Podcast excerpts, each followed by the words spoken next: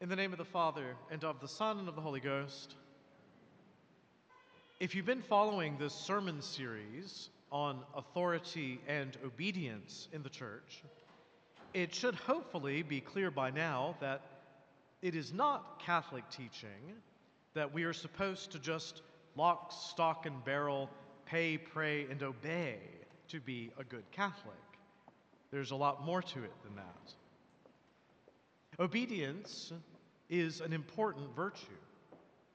It deflects our own prideful self importance by mortifying our tendency to trust in our own self fulfillment. It is necessary for good order in societies as various as the home and the convent to the government and the military. But it is not itself absolute. There is a hierarchy of virtues. And when the common good or the good of another is at stake, justice and charity take precedence over obedience. Now, we can't just obey whatever we want, when and how we want. I mean, the life of the church as a communion would be undone by private judgment and disobedience to the life giving law vivified by the Spirit that undergirds all of our disciplines. It is true that just as distortions and exaggerations about the clergy and the papacy in Catholic culture have created dynamics that make their own problems, there have been distortions and exaggerations about the role of authority and obedience in Christian discipleship. Now, we live in an age today in which people are extremely skeptical about surrendering any sense of their own judgment to anyone. The whole idea that at any level of society or the church there are superiors or inferiors is rejected by some Christians as inimical to the equality of believers in the gospel. At the same time, there is a renewed appreciation of honest dialogue, transparent communication, and respect for legitimate diversity within the boundaries of a specific mission. These are things that are best practices for business, and they also produce good fruits within the church as well. There is a great sense that seems to be building among Christians that a blind obedience to authority produces an immature psychological profile that can be manipulated by unscrupulous people for nefarious ends. Now, this is a consciousness that has been growing in the church, particularly since the Second World War, because of what people kind of saw and woke up to after the bodies were buried and the smoke was clear. At the Nuremberg trials, Nazi soldiers who gassed Jews by the millions just argued that they were following orders. That's changed uh, the way a lot of people understand what it means to follow orders. A mature Christian has to be childlike, not childish. And many theologians and lay people within the church have argued that authentic Christian discipleship cannot thrive in a vacuum where obedience has no reference point in justice or love. In the years after the social upheavals of the 1960s, think about men and women religious, right? They went through a painful process that is still ongoing of revisiting their charisms and their constitutions to enshrine a new appreciation of forgotten truths about the freedom of the children of God. In the meantime, of course, many priests and nuns abandoned their vocation entirely, and others have overcorrected perhaps by dissolving their religious life to such an extent that they look and act like glorified social workers more than brides and apostles of Jesus Christ. Many Christians are seeing that an immature attitude towards authority and obedience in the church risks creating a climate where sexual, physical, and emotional abuse and cover ups of it flourished.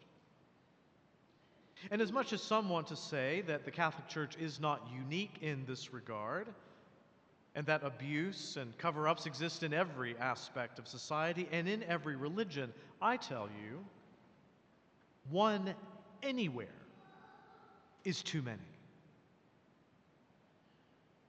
We cannot nurture a safe environment where all of God's children of any age are respected and at the same time turn a blind eye to how abuse of authority and obedience enables a corruption which harms people's lives and then compromises the mission of the church. Now, it is true, progress is being made on these fronts long standing taboos about even talking about these painful things are thrown into the garbage dump where they belong. But that doesn't mean that many of our leaders yet grasp just how much the Catholic faithful have been profoundly scandalized and are seriously skeptical and mistrustful. They've seen too much, they know too much. Now, as Catholics, we are bound to preach the truth from the rooftops, in season and out of season. But until we get our own house in order and become credible witnesses to the love that moves mountains, we just expose the church to ridicule. No amount of strong arming the people of God by coercive and manipulative calls to obedience to authority is going to magically restore trust and faith.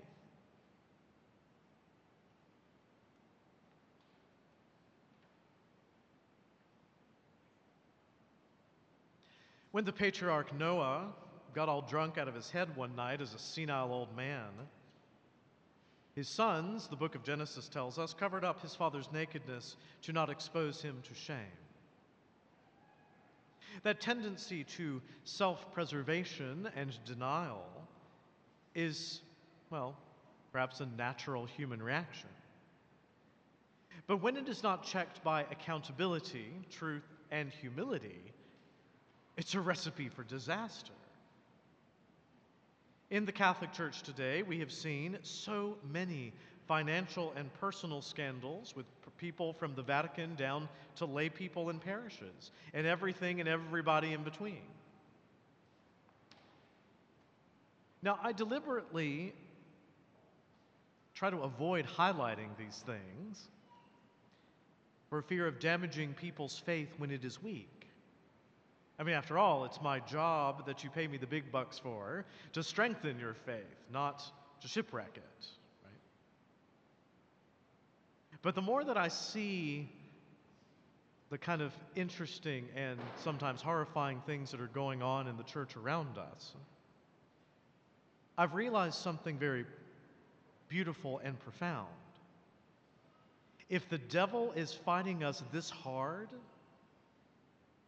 that's because as a church, there's so much truth, so much goodness, and so much beauty that he has to show out in order to cause us to despair.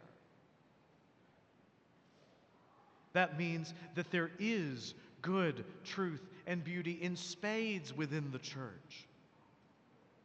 And sometimes it's lived in heroic but simple ways but it is there. That is the reason all of this craziness is happening because of the good. For me, the crisis in the church has convinced me even more of the divine origin of the church. As the writer Hilaire Belloc stated, The Catholic Church is an institution I am bound to hold divine. But for unbelievers, a proof of its divinity might be found in the fact that no merely human institution conducted with such knavish imbecility would have lasted a fortnight. And isn't that the gospel truth? We are witnessing in our own time churchmen who twist words, even the Word of God itself, to mean the opposite of what they mean, who destroy legitimate diversity within the tradition under the pretext of encouraging unity and fending off schism, who forbid what has always been permitted and straight up lie about the goodness of those things while permitting those things that have always been forbidden, while pretending that what is evil is actually good. Who accuse Catholics of disloyalty and rebellion for refusing to acknowledge power hungry money grabs as consistent with the joy of the gospel. Robert Cardinal Sarah recently commented We are hearing a great cacophony from priests and bishops everyone wants to impose their personal opinion as truth. But there is only one truth Christ and his teaching. Now, Cardinal Sarah was talking about the cacophony from priests and bishops, but that same noisiness, right? It's lay people as well. They've all fallen into the trap. I've fallen into the same trap at times. It's Christ and his church that matters. Lord, to whom shall we go? You have the words of everlasting life. If you are tempted to let all of the craziness that goes on around you cause you to leave Christ,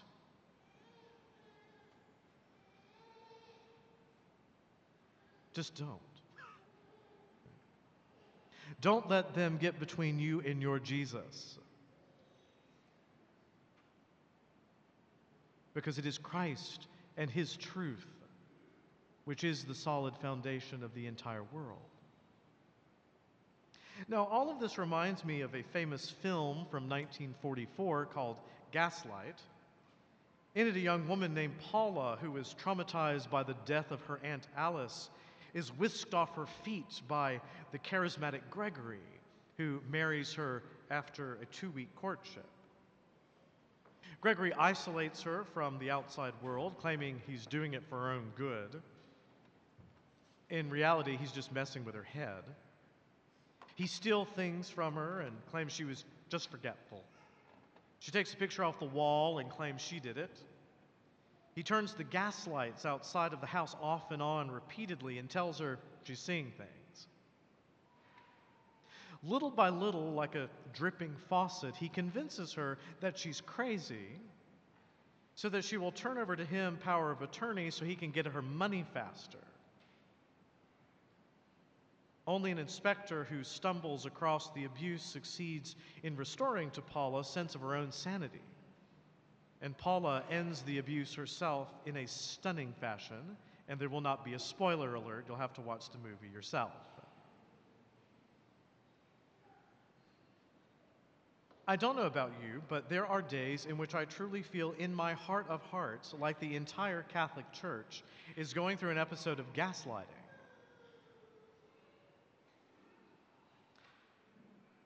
Now, I'm not going to sit here and encourage crazy conspiracy theories and call out people by name for doing X, Y, and Z. But we cannot be like ostriches with our head in the sand. There is an epic struggle, like that of Jacob wrestling into the night with an angel who dislocates his hip. There is a titanic battle for the soul of our faith going on. And it is a fight against powers and principalities. It's not just the forces of this world. True authority, true obedience, and true virtue are the only ways the bark of Peter can stay afloat and not capsize. But we remember the Lord gave us a promise And the Lord is always good on his promises that the gates of hell will never prevail against the church. That promise doesn't come from me, don't believe me. It comes from our Lord himself, and he knows what he's about.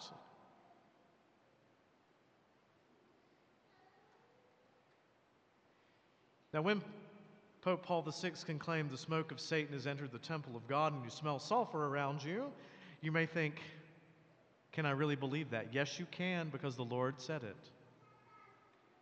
And He is good on His promises. Sometimes people will come to me and they're like, Are you not worried about everything? And I say, Eh, no. I try not to be. Well, but how? But but this, that, and the other thing. Stop. Stop. Just stop. Because the Lord Jesus, from the wood of the cross, conquered the world. And we know how the story of good versus evil ends. In 2 Thessalonians chapter 2, the Apostle Paul gives us a sense of what is actually happening right now right today, right before our very eyes. But he also tells us where we are in all of this and where we should be with our hearts in all this. So listen up. Let no one deceive you in any way. For that day will not come unless the rebellion comes first and the man of lawlessness is revealed, the son of destruction, who opposes and exalts himself against every so called God or object of worship, so that he takes his seat in the temple of God, proclaiming himself to be God. For the mystery of lawlessness is already at work. The coming of the lawless one is by the activity of Satan with all power and false signs and wonders, and with all wicked deception for those who are perishing because they refuse to love the truth and so be saved. Therefore, God sends them a strong delusion so that they may believe what is false, in order that all may be condemned who did not believe the truth, but had pleasure in unrighteousness. But we ought always to give thanks to God for you brothers beloved by the Lord, because God chose you as the first fruits to be saved through sanctification by the Spirit and belief in the truth. To this he called you through our gospel, so that you may obtain the glory of our Lord Jesus Christ. So then, brothers, stand firm and hold to the traditions that you were taught by us, either by our spoken word or by our letter. Now, may our Lord Jesus Christ Himself and God our Father, who loved us and gave us eternal comfort and good hope through grace, comfort your hearts and establish them in every good work and deed.